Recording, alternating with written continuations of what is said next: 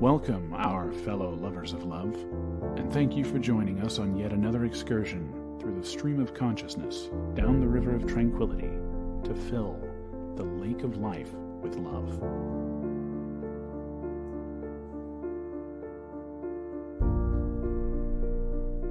And good evening, our fellow lovers of love. And hey, guess what? Tonight we have regular voices. Yay! Unlike what happened last week. We actually did a sound check. Well, I didn't participate. My honey did it. It was an accidental. Playing with our new toy over here that we run the sound through, our new Rodecaster thing, and I left the setting on, and so we did Darth Vader voice the whole night, which was interesting. I apologize for that.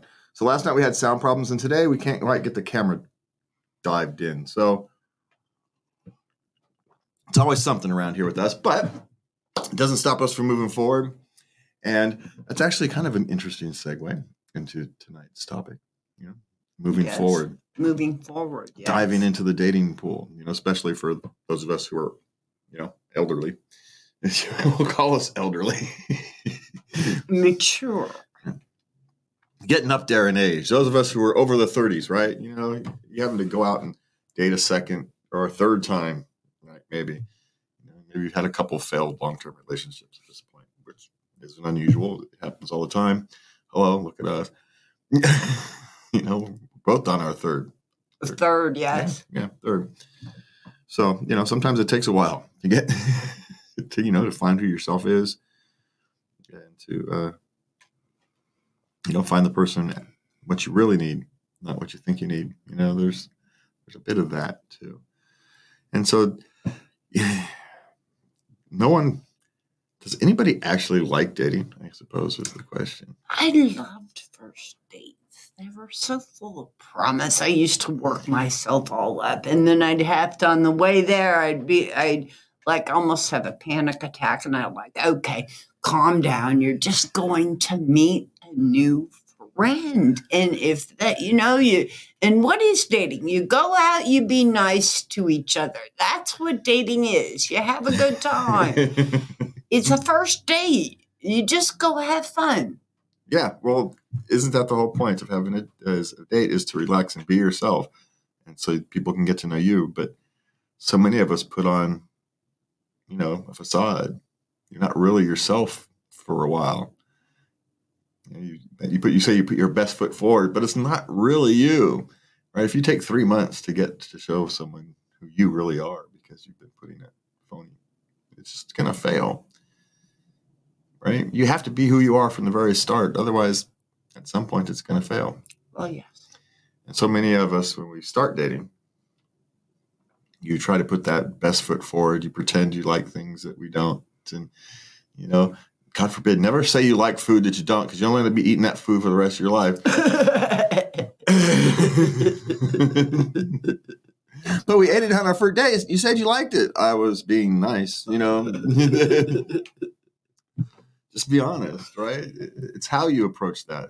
It's how you oh, that's gross. It's not the way to say it.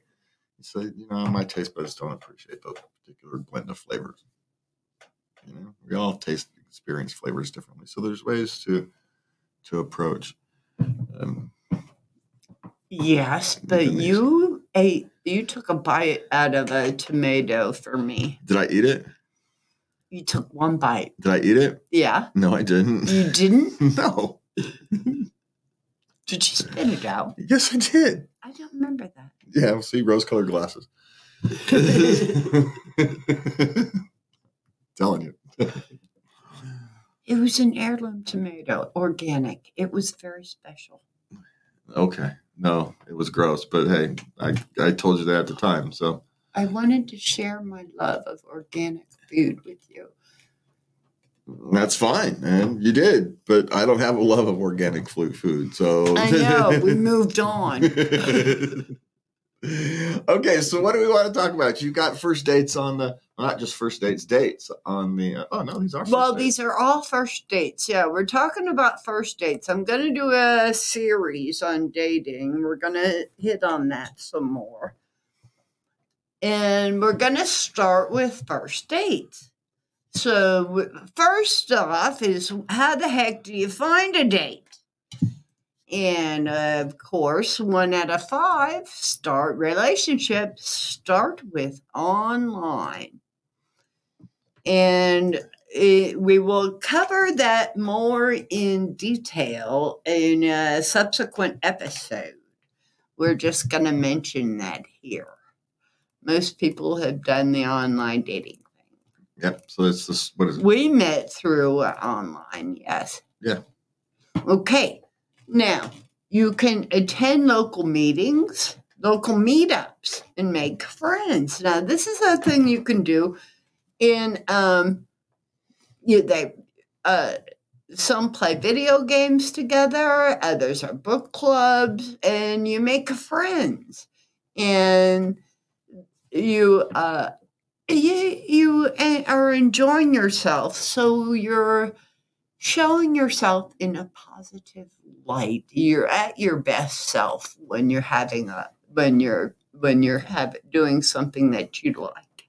Yeah, and you're finding other people who at least. And you share an interest. Yeah, you have at least something to start a conversation over. You know, there is that. Hang out at bars and clubs. Well, that wouldn't be my suggestion, but.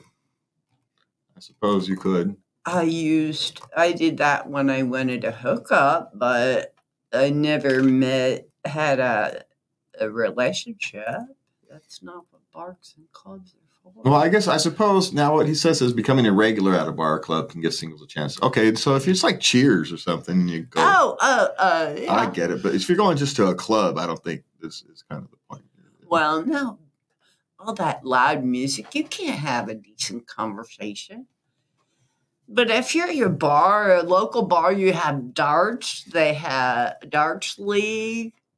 That's fun. Yeah. And well, here's the thing I don't get. Here we go.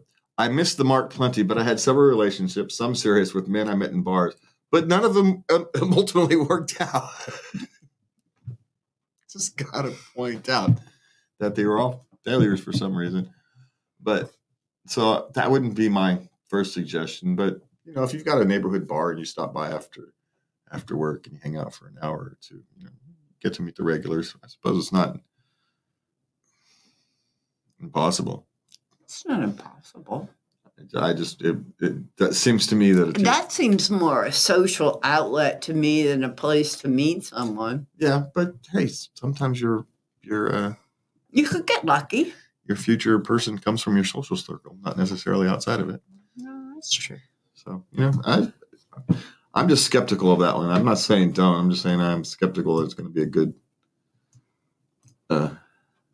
resource. Good matches, yeah. Oh, unless you both like to drink, I suppose, then there's that. Okay. Ask your friends or family members for suggestions. Let everyone know you are looking. I don't know about that. Even though I guess this was a married couple who met because their mothers became friends, exchanged their children's phone numbers. The embarrassed 20-somethings messaged each other, bonded over the nosy mothers, and then they hit it off. So, I mean, I suppose it's pretty possible, but... mothers playing matchmaker is not a great idea. It's the exception to prove the rule. Kind of. Yeah. Stay out of your children's love lives. That's really, you know, be there for them when it falls apart. Yeah, but your best friends, husbands, coworkers, those are fair game. Well, sure. Find a study buddy in class. Okay. I get that one. Right. Volunteer. Yeah. You get to meet people who have the same passion for you as you, you know, who think the same way, have the same particular kind of worldview, or at least not the same worldview, at least the same desire to help. Yes. So that's a good one. Play sports or go to a sporting match. Well, you got to be interested in sports. Well, I mean, sports can be anything. You can join a miniature golf league, right? You don't have to be, or they have kickball leagues and that kind of thing. You know, you don't have to be major sports. pickleball nowadays. Or what do they have? They have shuffleboard down at the community center.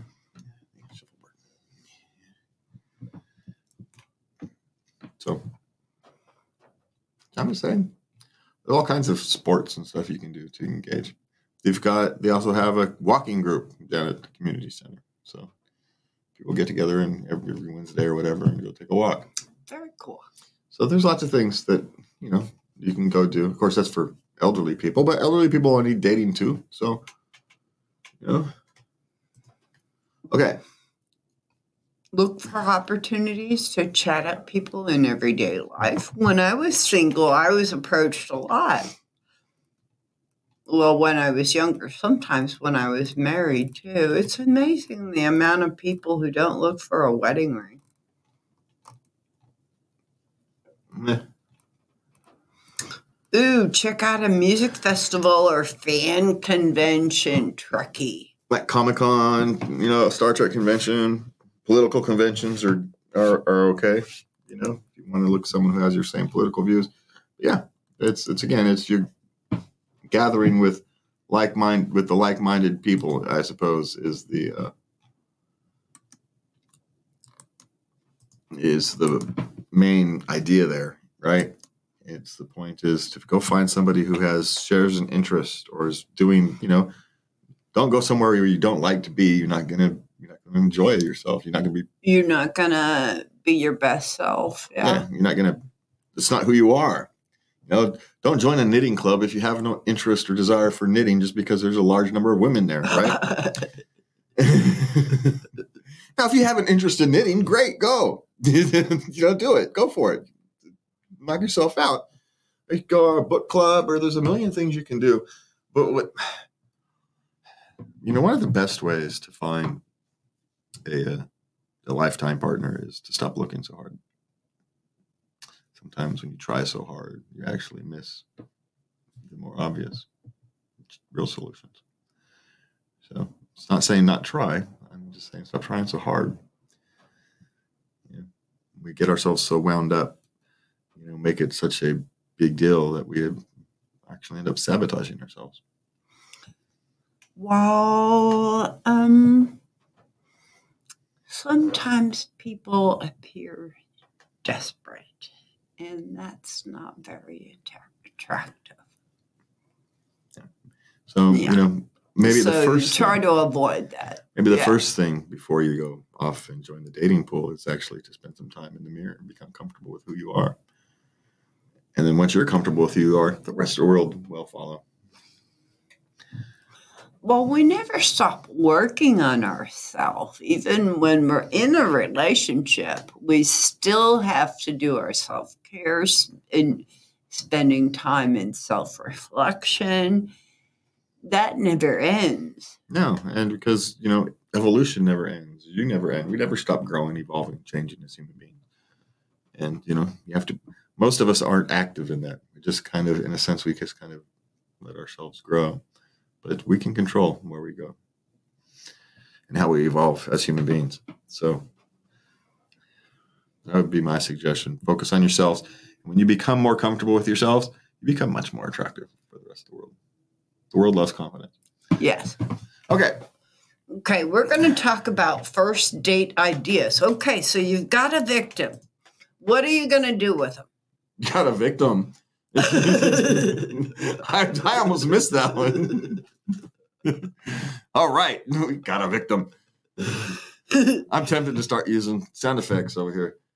You know? Okay. First thing is we can do the normal, everyday American, just do dinner. Hey, how about dinner sometime? That's always easy. Everybody gets hungry.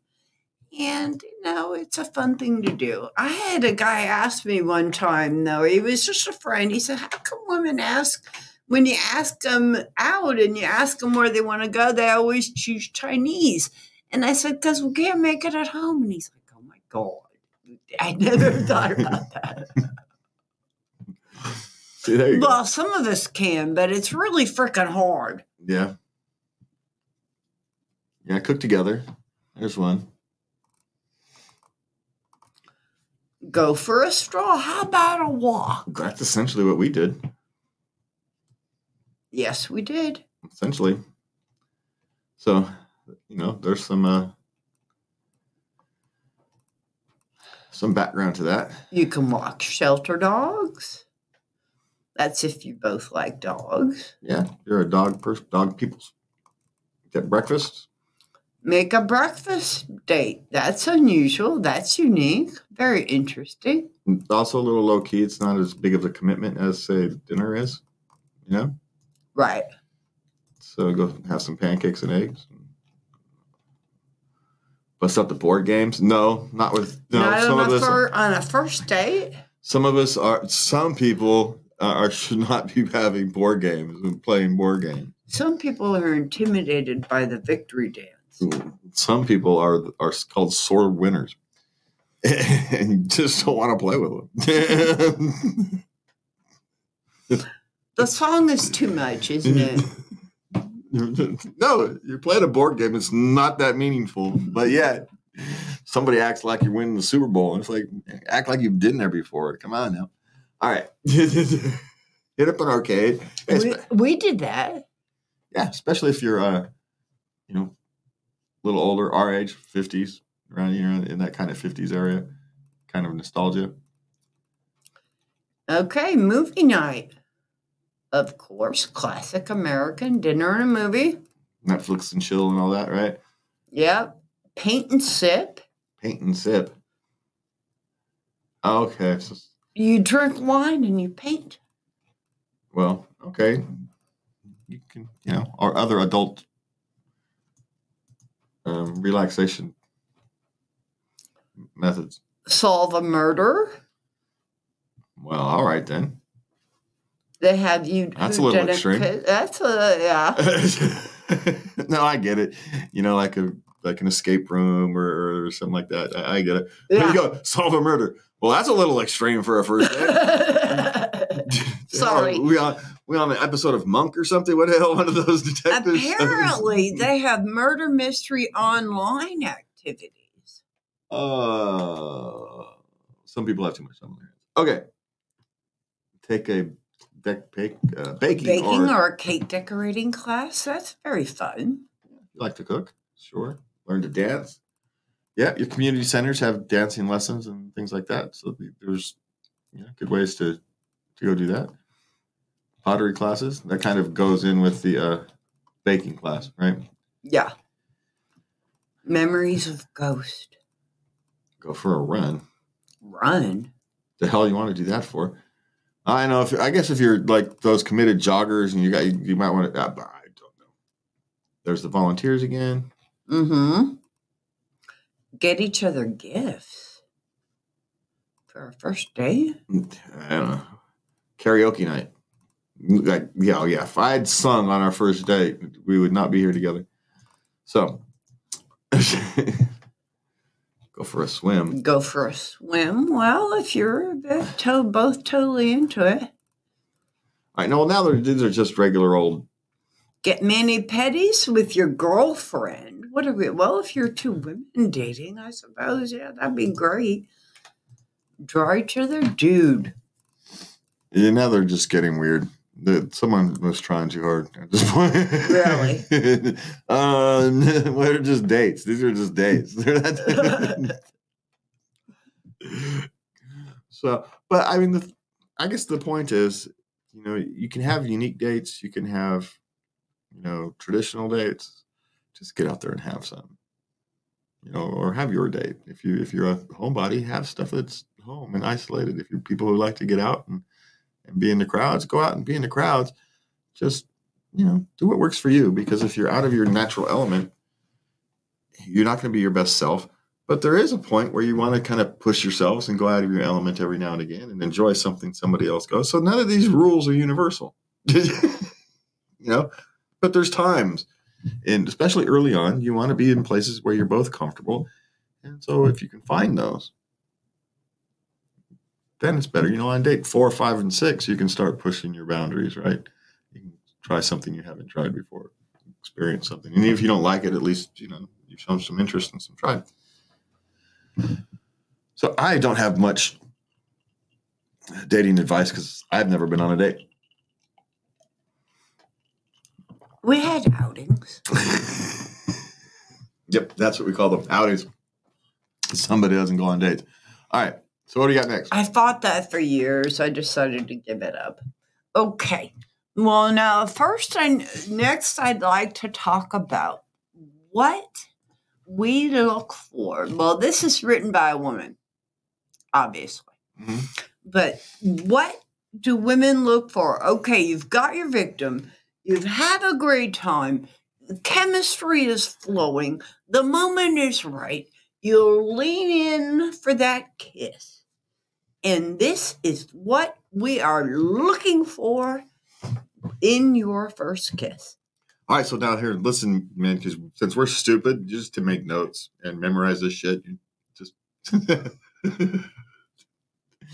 just telling you, just make notes and memorize it.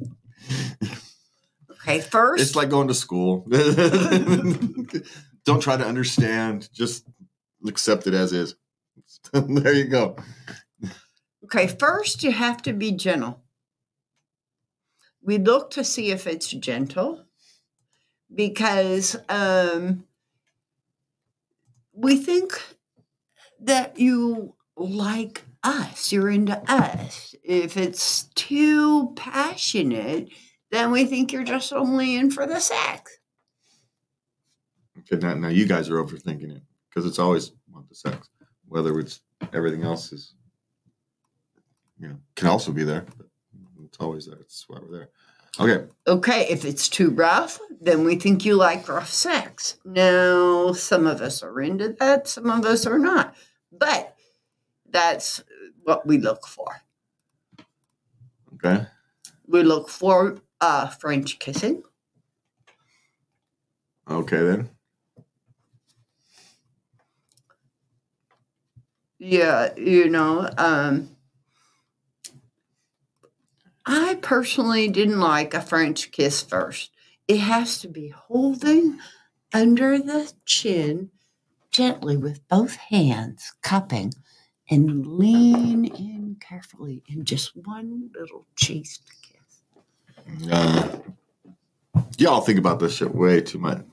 You want to know why we get it wrong all the time? Because we think about it none at all. We make it up as at the moment. We practice kissing when we're little girls. We don't. Okay, if he pulls his waist close to you. Okay, yeah, if he pulls you close. If he wants you close. Okay.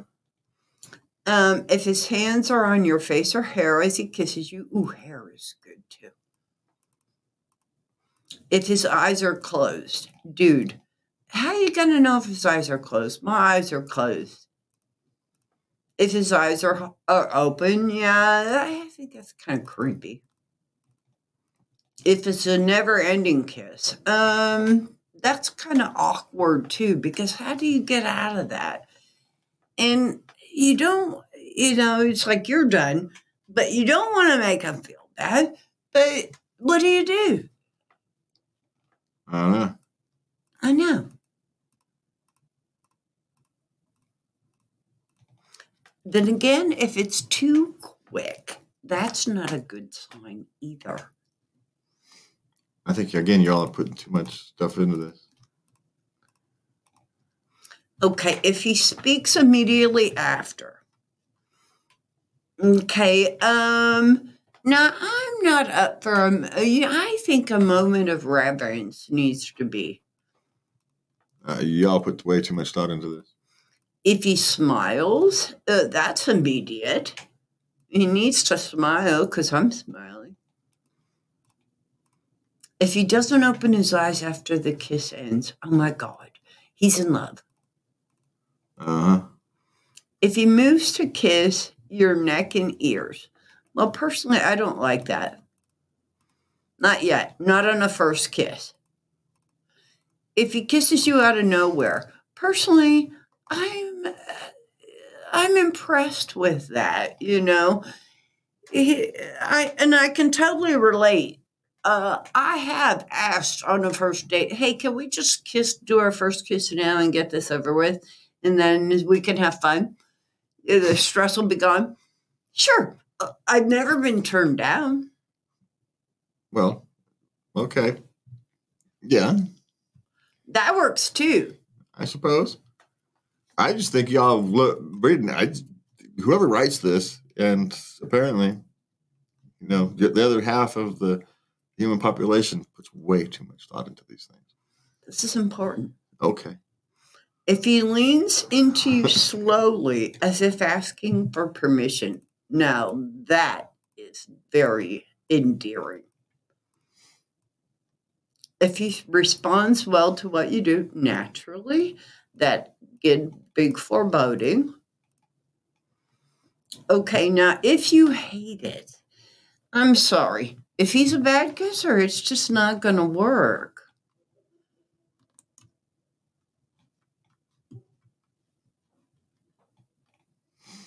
Uh-huh.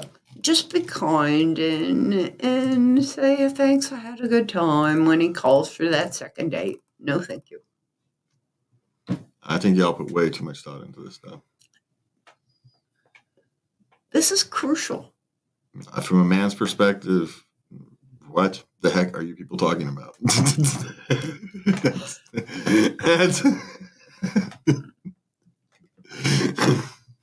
It's like a bunch of grandmas sitting around giving advice to people. What the hell are you people talking about?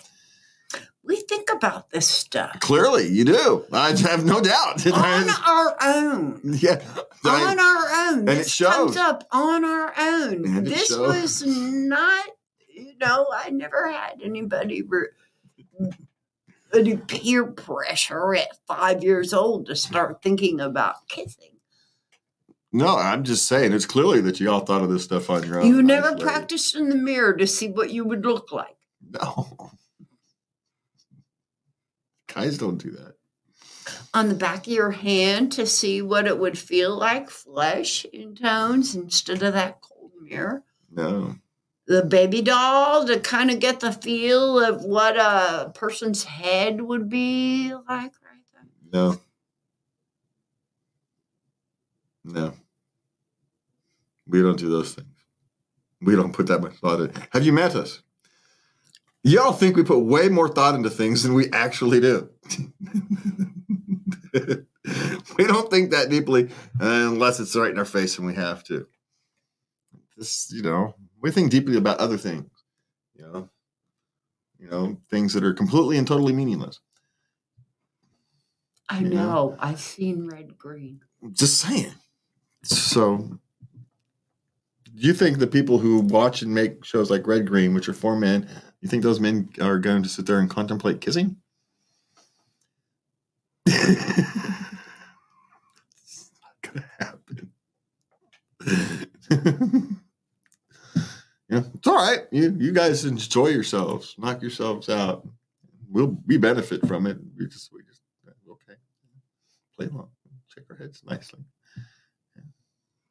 You should at least play along. We put 20 years into this by the time we meet you. Well, the smart ones play along. You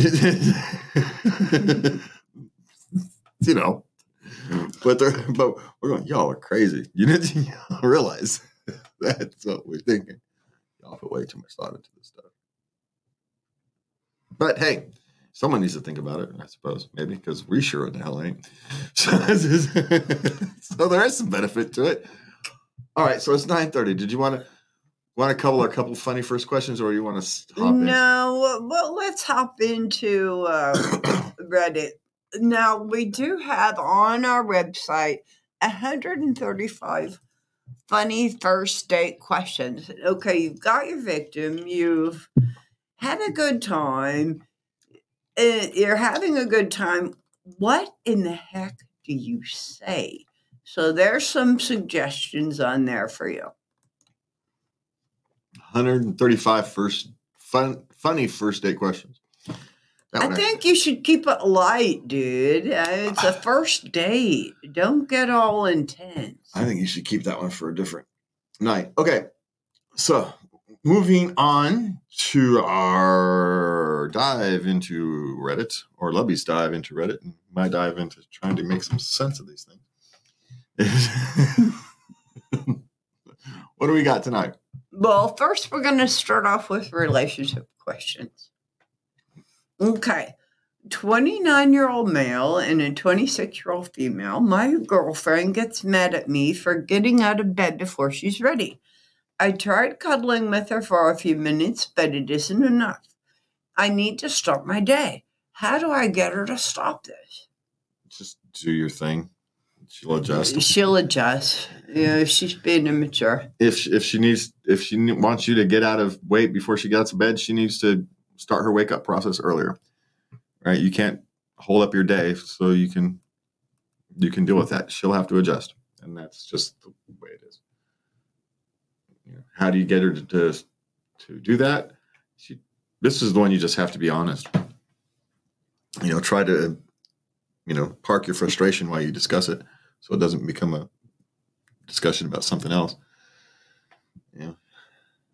So look, I'm happy to do it, but we've got to start the wake up. You've got to start your wake up process earlier. If you want to lay with me while you're half awake, great. But you're going to have to do it. You're going to have to start that process half hour earlier. It's on you because my day has to get moving. Yeah. I've got work at some things, which means I got work at 8 o'clock, which means I have to be in the shower at 7, which means I have to be out of bed. There's a hard wall there, and I don't like rushing. So, she'll adjust. My guess is she'll adjust. She just likes to wake up slowly. A lot of us like to wake up quickly. I'm up and moving in 10 minutes, right? I'm up and out the house. Yeah, you are. So we all kind of do this differently. So, but I like to get online and chat for a little bit and drink my tea and smoke a joint. Play with the cat, mean her around for like an hour. Yeah, I get up, get dressed, and off to work. Yeah, I don't. There's no muss or no fuss. So it's fine. She'll adjust, and just keep having the discussion, and try to park your frustration with it while you're having the discussions. That would be my suggestion. Okay. Okay, so I've been seeing this guy, Adam, for 2 months now, and recently discovered he's been texting this other girl private messages with love emojis, and they're planning our trip together.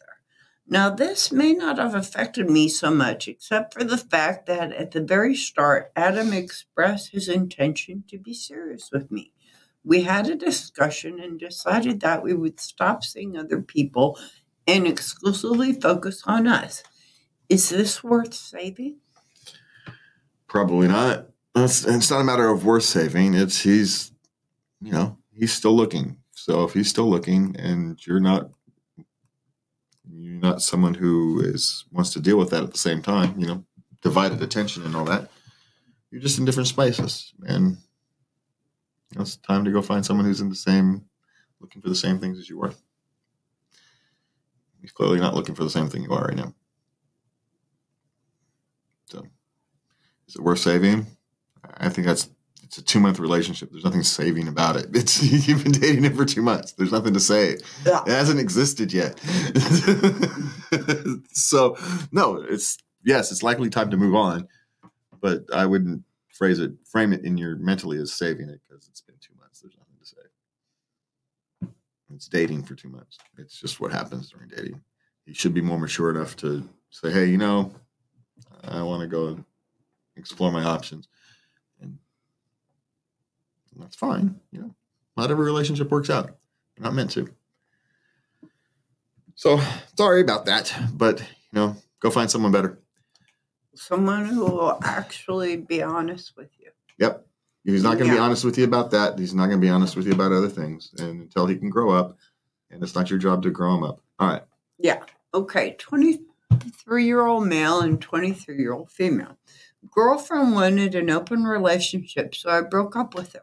Now she wants to get back together. How can I trust her to be faithful? Well, the question was she unfaithful? Wanting an open relationship, then, you end your relationship and you move on. If she wasn't unfaithful, she was discussing wanting an open relationship. Doesn't mean she was unfaithful. It means she was bored sexually, maybe. She was in a time of her life where she wanted to explore a little bit more. She's maybe. 23. Yeah. And so it doesn't mean she was unfaithful. You know, that's not the same thing. If she was actually having an open, honest discussion with you about her feelings, wants, needs, and desires, and she went out, she chased that for a little while at 23 and says, you know what, I really don't like what I had before. It was much better than this crap. I screwed up. Maybe she realized those are hollow experiences, not for her. So what you want to do at this point is, you know, one, decide if you actually care, still care about her enough to want to have these discussions, but to continue the discussion. Hey, you know, it's not about whether you want to get back together, right? It's about whether you want to have a future together. You know, in a sense, you forget the past because you're different people now.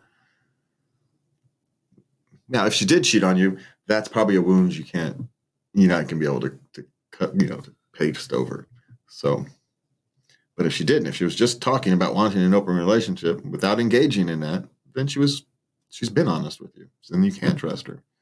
Just by the fact she was willing to discuss it with you, willing to risk the relationship to have that discussion. She trusted you to be open and honest with you. So, you know, it really depends. The answer to that question truly depends on whether she was being honest with you about what her feelings going forward, or whether she was trying to cover for past behavior. Yeah. And that's just, you know, that's the question you have to answer. And then from there, the rest of it becomes, I don't want to say easier, but yeah, more apparent. Your answer will become more apparent. Okay. Basically, my girlfriend lied to me, saying she was meeting up with two girlfriends for a night out, but instead went to a different friend's hotel room party with other guys and girls. She's not cheated, but she's lied about her whereabouts. Now I can't stop wondering what else she has lied about. How do I get over this? Well, you might not be able to, but I do want to have something for you to contemplate, you know, going forward in your life. And that is, why would she feel the need? Why would she tell you that, you know, a couple of her friends for a girls' night out, and then she goes to a girls' night out, but it's just a different one than you said. Why would you feel the need to do that? You know, there's something about your relationship that is broken or not functioning properly. Oh. And, you know, you probably play a role in that. And it doesn't excuse her behavior. You know, you're all supposed to be more adults than that and deal with these things honestly, but we're also human. And so, I don't know. Just something about the way this one's phrased has got me thinking he's part of the problem. That he overreacts to her wanting to go out and to a party and go party and with a mixed crowd, gets a little jealous. And so because she doesn't want to deal with his jealousy, she lies. Neither one of those is good. You've got a relationship problem. Yeah. So, you know, I'd back up to the fundamentals and deal with the fundamental relationship problem. You know, maybe you're a little jealous and maybe she's not mature enough to deal with it. Or maybe you're too much of a pain in the ass. You know, who knows? But that is where I would start. This is a symptom, not the disease. I deal with the disease. Okay. All right. We're going to do some parenting questions. Okay. How exhausting is being a parent? I'm in my mid-30s and I've been thinking about having a child.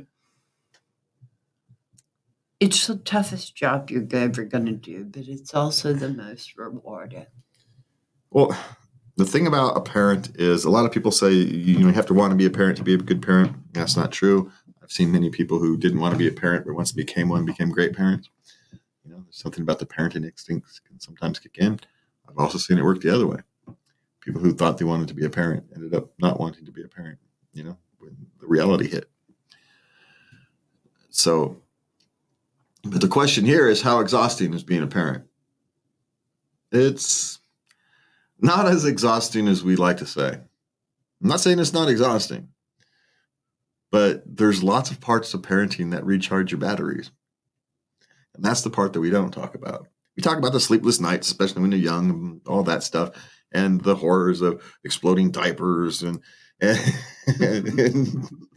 sleepless nights with projectile vomit and all the various things that come along with raising kids. But yet, the greatest sound in the world is a laughing toddler. And you get that every day. So, you know, there's benefits to it. So your heart knows what you want to do. And follow your heart. Having children isn't something you can draw up on a spreadsheet. And you can't put it up on a flip chart and put pros and cons. It's not how it does. It's not how you decide to have children. It's something from the heart. And I don't know, your mid-30s and you're thinking about having a child. Just, you know, follow your heart. You'll know what to do. You'll be all right. Either way, you'll be all right. I just want to be clear. Either way, you'll be all right. Whether you decide that, you know, I'm too old. You know, I'd love to have a child, but I don't want to have a teenager at 50. You know, I don't want to be 50 years old and have a teenager, right? That's reasonable. So you have to make those decisions. But my suggestion is to follow your heart. Because otherwise, you'll always be questioning it. If you follow your heart, you'll be all right. Okay, what's next? Okay, we have an only child and don't live near family. So he's always with me while my husband's at work. Anytime my husband and I are talking to each other, he yells over us. It's usually, "Stop talking. Nothing we have tried works. Help." Well, it doesn't say how old this child is. Is he 3 or... I mean, so I guess he's always with her, so it's under 5. He just wants one of your parents' attention is what he's asking for. Maybe it's his father's, maybe it's his mother. He just wants one of your attention. And the trick is, on this one, is to how to give it to him without rewarding the behavior. Because you can't reward the behavior because then it will never stop. Sometimes... what I would do, and it sometimes would work, would be to touch my child while I was still talking.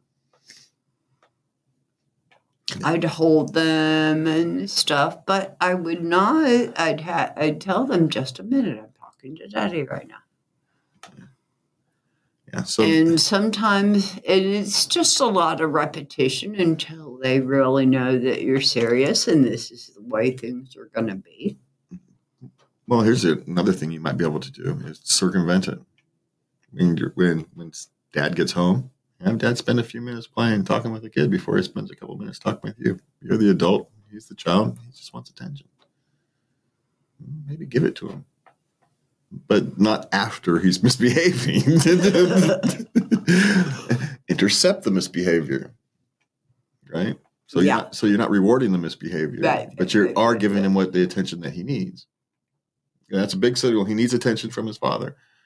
Probably would be my guess, right? He's either wants attention from his father or he's feeling jealous that, you know, his father's taking attention away from his mother. Either way, the solution to that is have some attention from his father when his father gets home. Yeah. And, you know, as a mother, I know you've been stuck all day but think of it this way. You get a few minutes without the kid pulling at your leg, right? I know you want the interaction with an adult human being. I get it. It's been all day. I get it. But, you know, the child is your priority. And, you know, use the 10 minutes to go to the bathroom in peace. You know, Jesus Christ. You know, find some way to be okay with that. And then you will get the uninterrupted attention you need from your husband later on. Yeah. And so just change how you're doing it. You guys are probably doing everything fine. Just change the order. It would be my guess. You know, they probably do give them attention later on. Right? Just change the order of giving the attention. Yeah. Okay. Is it okay to take naps away from a 4-year-old? He just lays awake at night till very late. Yeah, let your children dictate your sleep schedule. Some children don't need naps. And if they don't need a nap, then you're going to end up with that problem where they don't have a solid sleep schedule. So if they don't need one, don't give them one or make it shorter. Some kids overnap. Yeah. Or just do a 15-minute quiet reading in bed, you know? It doesn't have to be actual going to sleep. Yeah, it doesn't have to be a nap. It just be a quiet period during the day where he goes, sits down and rests and relaxes for a little. You don't have to sleep. You don't have to take a nap. Just go do something quietly. Yeah, or you could read to him. That'd be a perfect time to read. Well, a lot of parents take nap time as a chance to go do things.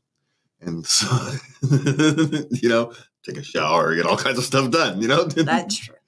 And so, but if you're having issues at the other side, then you have to deal with it. So find a solution. My guess is no, it's perfectly fine. Children evolve at their own rates, and some 4-year-olds don't need naps. So it'll be fine. Don't frame it as taken away, right? You're not taking away naps. You're adjusting his sleep patterns to fit his needs. Yes. Okay. All right. Okay. Kat narked on our 18-year-old kid's bag. She had weed jars, vapes, Jack Daniels, Tennessee honey. I had smelled something skunky before, but she works at a pizza place, so I thought it could be residue, and I didn't bring anything up except warnings about it until now. Any advice on how to approach this? Well, she's 18 and she's a working adult. Depending upon the state she's in, weed is probably legal. Vapes are probably legal. She's not old enough to be drinking, so that's an issue. But I don't know. At this stage, all you're going to do is push a distance between her. You know, hey, don't go smoking weed in my house. It'd probably be about the biggest thing I would do, and you know, express a disappointment in drinking before she's old enough to make those proper decisions. But at 18-year-old, there's not a lot you can do that won't actually make the problem worse. It could. I mean, because you know she's a functional adult at this stage. And clearly, if the message you had been sending had worked with her, you wouldn't be in this position. So you're going to have to change your strategy. You know, the strategy you've been applying to is by all appearances failed, and so you're going to have to change it. Now, it's perfectly reasonable for you to say you don't want marijuana, drugs, alcohol in your house. It's not an unreasonable request. But you're also not the police. It's not your job to anymore police her behavior outside the house. She's a young adult and she's making her own decisions now. It's hard to accept that your little girl is all grown up and doing adult things, but I'm sorry, mister. Yeah. And in a sense, I'd always rather have them.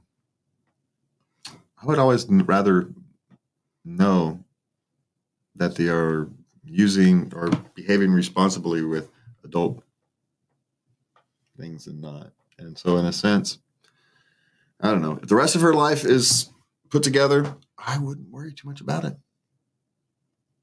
But that's me,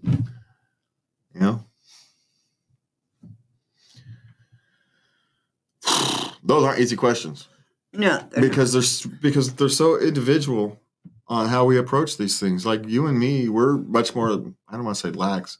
We have a much different attitude towards children becoming adults and allowing that process to happen organically. And other people want more tighter control. And which one's right? Who the hell knows? There's probably not a right way. It's probably dependent upon the child and circumstances. And so it's just so hard to answer questions like that with any real sense of,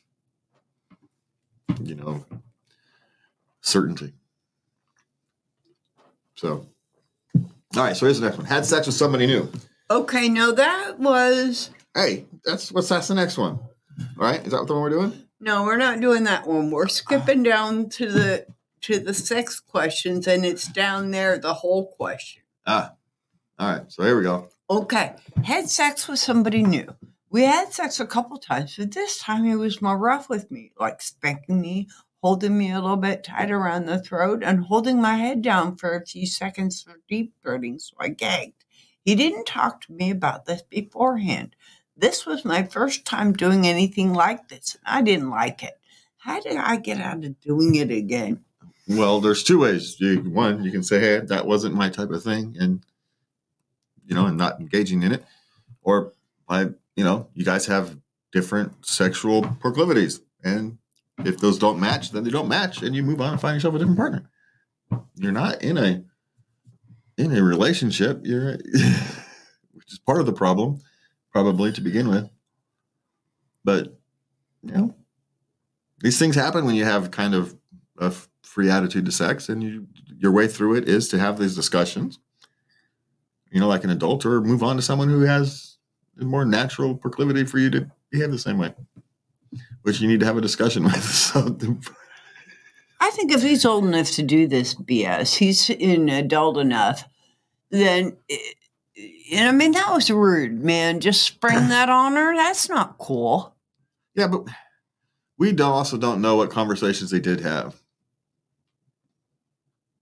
So I'm just saying they clearly weren't clear with each other, but which is part of the problem is you're having, sex a few times without having the relationship discussions. And that's, these things going to happen when you do that. Yeah. And so, that's, I don't want to call it the risk, but that's one of the risks you take when you engage in what's the word I'm looking for?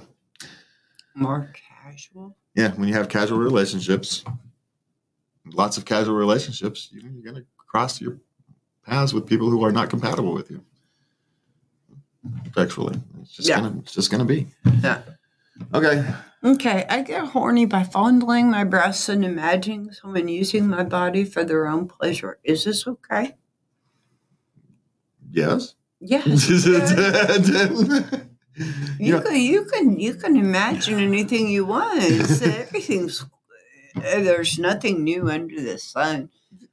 Yeah, there's nothing wrong with you imagining what you want to imagine, and what you want to imagine doesn't actually mean you want it to actually happen. There's different things. The human mind and human sexuality is very, very weird. You are well within the boundaries of normal, whatever the hell that means. And so knock yourself out. Have fun. Yeah, it's okay. It's okay. People think about things all the time, outrageous, taboo, things they would never do. There's nothing wrong with the imagination. Yeah, and quite frankly, as long as everybody's consenting to it, there's nothing wrong with whatever it is you want to do, as long as everybody's consenting and wants to be there and participate, like we've just discussed, is participating openly. Yes. So, but my guess is you don't actually want to do those things. You just find them arousing for whatever reason. Who knows? Don't want to get into a discussion about Freud over here, but but who the hell knows? And so, but whatever the reason is, it is. Oh, being ravished. Oh, that you're completely and utterly desirable, and they can't help themselves, but ravish your body because you're so delicious. Yeah, but some of us call that assault. So, I'm just saying. But, it's perfectly fine. Whatever you enjoy in your head is perfectly acceptable. It's behavior that what you do to other people that they don't want is unacceptable. So, yeah. Enjoy yourself. Yeah. Okay, my wife is absolutely terrible at sex, and it's all my fault. I was her first and didn't teach her well. I don't want to spend the rest of my life like this, but I have no idea how to fix this. What do I do now? Hire a sex therapist? Yep. Would be my guess, and that's going to be a difficult question because, and for the love of God, don't tell her she's terrible at sex. Oh, and this was a long-term marriage. They were they've been married 20 years. Yeah, just don't tell her she's terrible at sex. No. Just say that your sex life is you wish you had more robust sex life or whatever it is. Find a phrase that is more positive. Right? Focus on the fact that you want something more satisfying and not that the current sex isn't. Would be my guess. And the sex at this stage, at 20 years, you need a sex therapist to break down these walls. You need help. So that would be the only suggestion I've got. Okay. All right. I recently started seeing this guy, and last night we had sex. It was very good sex, and I actually wanted to invite him over tonight to have sex again. How do you invite a guy over for sex? I never did this before. Well, here's the good thing. Inviting a guy over for sex is really ass easy. I'm horny. He'll be there in 10 minutes.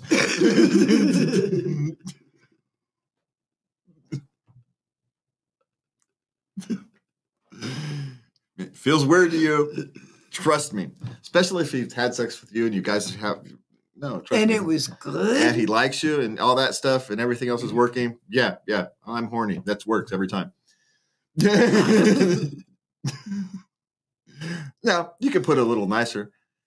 I miss you and would like to see you again. He'll know what that means.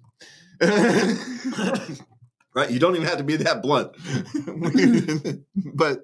Yes, there are ways. So just ask. It's a little weird, but again, I want you to go back up to the be careful. You know that we actually questioned a little bit before. Make sure you actually are developing a relationship if you want to continue this. You know, have a discussion about the type of sex you want to engage with, and blah blah blah blah blah.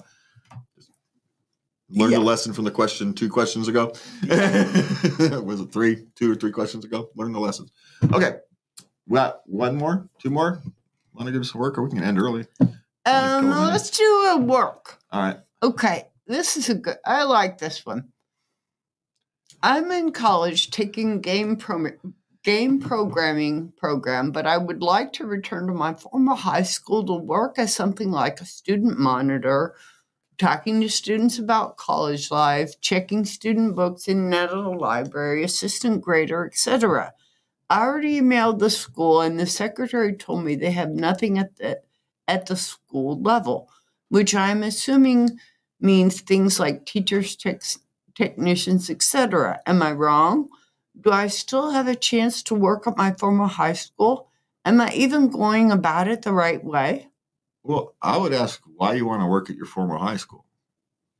Why are you trying to go backwards and now, maybe you're in the wrong program. Maybe you're sitting here, you're taking a game programming. You're in a game programming, degree. You're in college for a game programming degree. And you're not liking that. And so now you wanted to go back to something you were more comfortable in, right? Go back to the nice school environment where you're nice and comfortable and you knew how to operate. You understood it. But it's not good for you. You know, if you want to go back and you want to work in the school environment, well, you're in college. Change what you're going to college for. It's okay. You know, not everybody's going to choose. Most people change their major. Go take education classes. Go take administration classes. If really what you want to do is work in your school. My guess is what you really want is comfort. You're not really looking. It's not really about, because you didn't say you wanted to be a librarian. You just want to work in an environment. You want to do everything, right? You want to work in a school, become a janitor and work as a janitor. Then you can go work in your school. They get paid well enough. Janitors at schools make good money, and you get to work in your school. If you really, really, really, really want to work in a school, go to work in the school as a janitor. Right? Otherwise, you need to finish your education. And some type of education. You need to be a librarian. You need an education to be a librarian. So, but my guess is, you're just not happy where you are right now, and you want to go back to some place where you felt comfortable, you felt safe, and you felt happier. But you're going to have to become comfortable with uncertainty, because that's what adulthood is about. Life is uncertain, and it's understandable. It's a difficult thing to go from this life where You were taken care of. People helped you. It was their job to help teach you. And now you go into college where here's the information. You have to do something with it. And you go off and you look in the world of work, and, you know, there's mentorship and training in work is different than education in school. You know, ultimately, you have to, there has to be a payoff to somebody other than you, you know, and that's stressful. And it's understandable that you want the less stress. It's completely understandable. But is it healthy? So anyway, my suggestion, if you want to go back and work at your former school or a school, it doesn't have to be your former one, you know, start applying as janitors. You can get hired as janitors. But other than that, look in the mirror. You probably don't want to be a computer programmer. It doesn't fit, doesn't suit you. You probably did it because people were telling you that's what the future is. But if you can't stand it, it's not your future. If you want to work in an educational environment and be part of that, then you're going to have to, you know, start part of your school over, your schooling over, you know, and go work for an education. There's, but my guess is spend some time with yourself, spend some time in the mirror. It's time to become an adult. And it's tough, especially nowadays. So, and those of us who raised your generation failed you. We did. We failed these kids. It's not even their fault. You know, they were raised this way. So, anyway, I wish you the best. But what you are is not alone. Lots of people feel that way. And what you've done is call out into the ether hoping for a lifeline. And there is no lifeline to give you. You have to create your own. But you can do it. So with that, me and Lubby want to wish you a very loving new year, because we couldn't hear us last week because we were Darth Vadering. Hey. So for me and Lubby, we want to thank you for joining us tonight. We want to, well, there was something else, but I forgot. So there it is. It's one of those nights. Good night. And please remember to love everybody. Good night.